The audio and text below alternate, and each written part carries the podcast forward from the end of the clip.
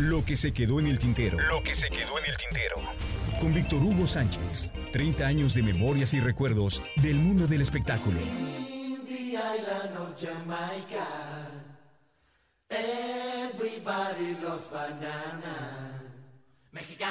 De Sergio Mayer, el ex Garibaldi, se ha dicho de todo y tanto que si no canta, que si no es el mejor actor, pero qué buen empresario, que si bla, bla, bla, bla, bla. Lo que yo he de decir es que al paso de los años se ha convertido en un gran amigo, en un gran aliado. Y créanme, en 30 años de conocernos, nunca nos hemos tomado siquiera una pinche taza de carne. Es más, fue apenas hace poco que Mayer supo que yo estaba divorciado y que tengo una hija. No, no, no, no, no, no somos dos amigos que se sientan a, a contarse historias sin sentido. No. Es amigo porque es una persona que respeto, que admiro y he aquí las causas. Conocí al grupo Garibaldi en el 89, cuando una presentación al Puebla, luego he contado, trabajé incluso con ellos y ahí fuimos más cercanos. Para 1995 yo entraba a Televisa como jefe de prensa. Y una vez terminado el proyecto Garibaldi, todos los integrantes se habían quedado sin chamba y sin proyectos.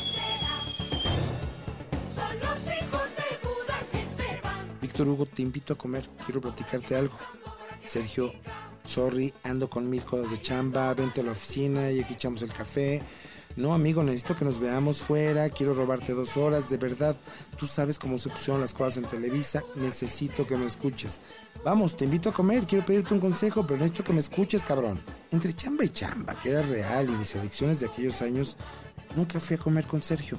Nunca acepté su invitación y tras dos semanas de insistencia, él declinó y de repente apareció en las noticias. Sergio Mayer sonaba puesto ejecutivo en TV Azteca. Toma la barba. Sergio, felicidades. Pinche Víctor Hugo, creí que éramos amigos. ¿Nunca tuviste tiempo para una pinche comida, cabrón? Para mí era importante platicar esto contigo. Adiós. Cuando uno está, o cree estar en la parte alta de la rueda de la fortuna, se piensa que nunca habremos de bajar. Pero la maldita rueda gira. Siempre. Y un día, cualquier día caes y regresas al puto suelo. Y yo, en la cima de mi adicción a la cocaína, en la cima de mis triunfos profesionales, renuncié a Televisa y me alejé del medio. Necesitaba reencontrarme.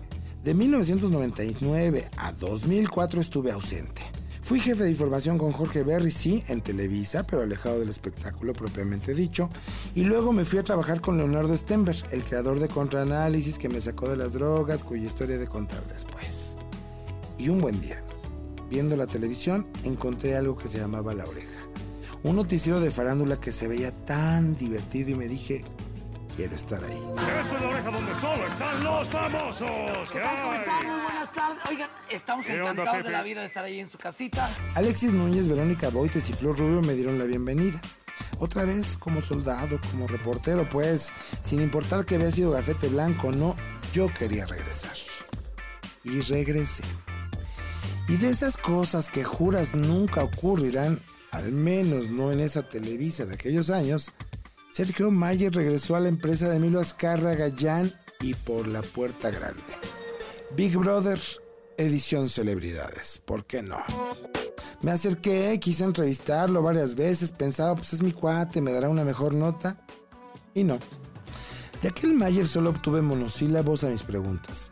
Sí es, no es, nunca una frase estructurada. Pasaron varios días y me detuve sin micrófono ni cámara a platicar la misma historia. Sergio, te había fallado. Me disculpé y me fui. A partir de ahí, retomamos, nos fuimos abriendo la charla, las buenas entrevistas. Pasaron dos, tres años y yo emigré al diario El Centro. Ya me había aburrido del chisme y de corretear artistas. Así que regresar al diarismo me parecía interesante y bueno para mi carrera. Amigo, ahora estaré en este periódico, lo que pueda hacer por ti, déjame saber, dije a Mayer. Como reportero, debo decirlo, suelo ser bastante incómodo. Cuestiono todo y a todos. Y mi estancia en el centro no fue la excepción.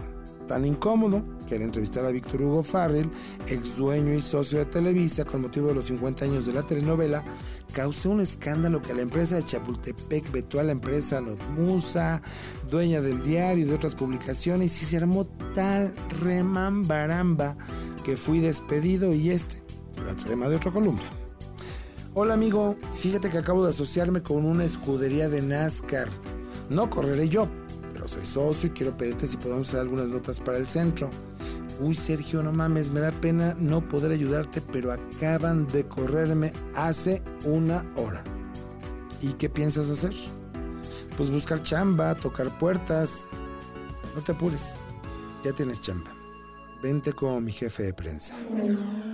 La serie NASCAR la gira de la tercera edición solo para mujeres, Bob Dylan en México, la gira de Patito Feo, la ayuda a los afectados por lluvias en Villahermosa, ser jefe de prensa de Sergio Mayer Mori, su hijo, y otros tantos proyectos en los que Mayer me ha sumado y en el que ha sido testigo del gran ser humano y espléndido jefe que puede ser.